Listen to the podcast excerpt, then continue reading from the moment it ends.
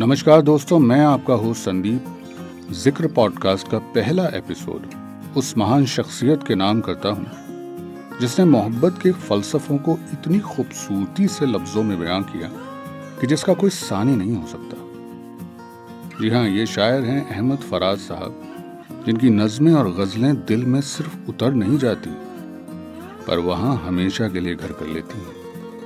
ऐसी ही एक नज्म आज मैं पढ़कर सुनाता हूँ, जिसका नाम है भले दिनों की बात है। और सबसे खूबसूरत चीज़ जो मुझे इस नज्म में लगी, वो ये थी कि औरत को फराज साहब ने एक फियर्सली इंडिपेंडेंट एंटिटी की तरह पेश किया, जिसकी अपनी एक सोच है और अपना एक वजूद है।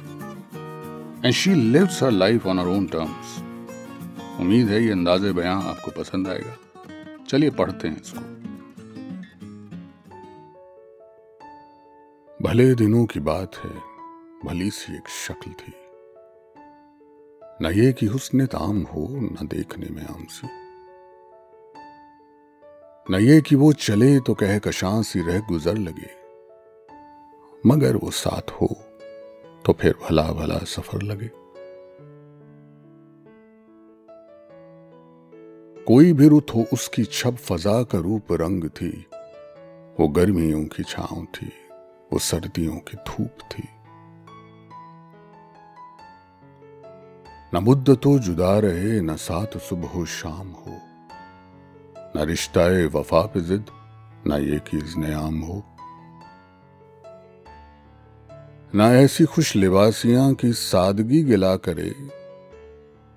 न इतनी बेतकल्लुफी के आईना हया करे।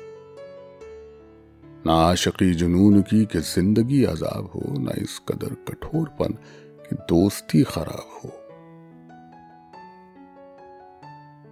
कभी तो बात भी खफी, कभी सुकूत भी सुखन।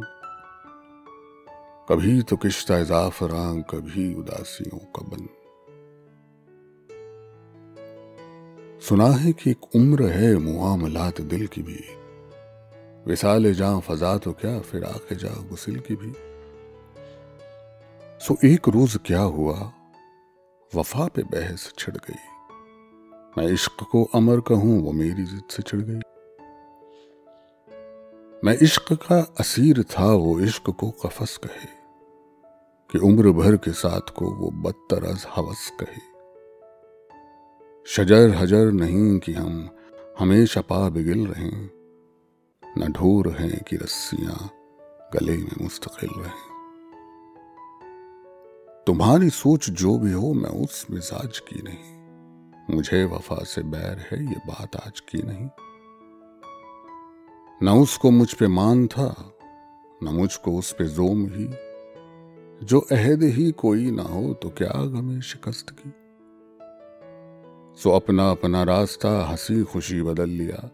वो अपनी राह चल पड़ी, मैं अपनी राह चल दिया। भली सी एक शक्ल थी, भली सी उसकी दोस्ती। अब उसकी याद रात दिन नहीं, मगर कभी कभी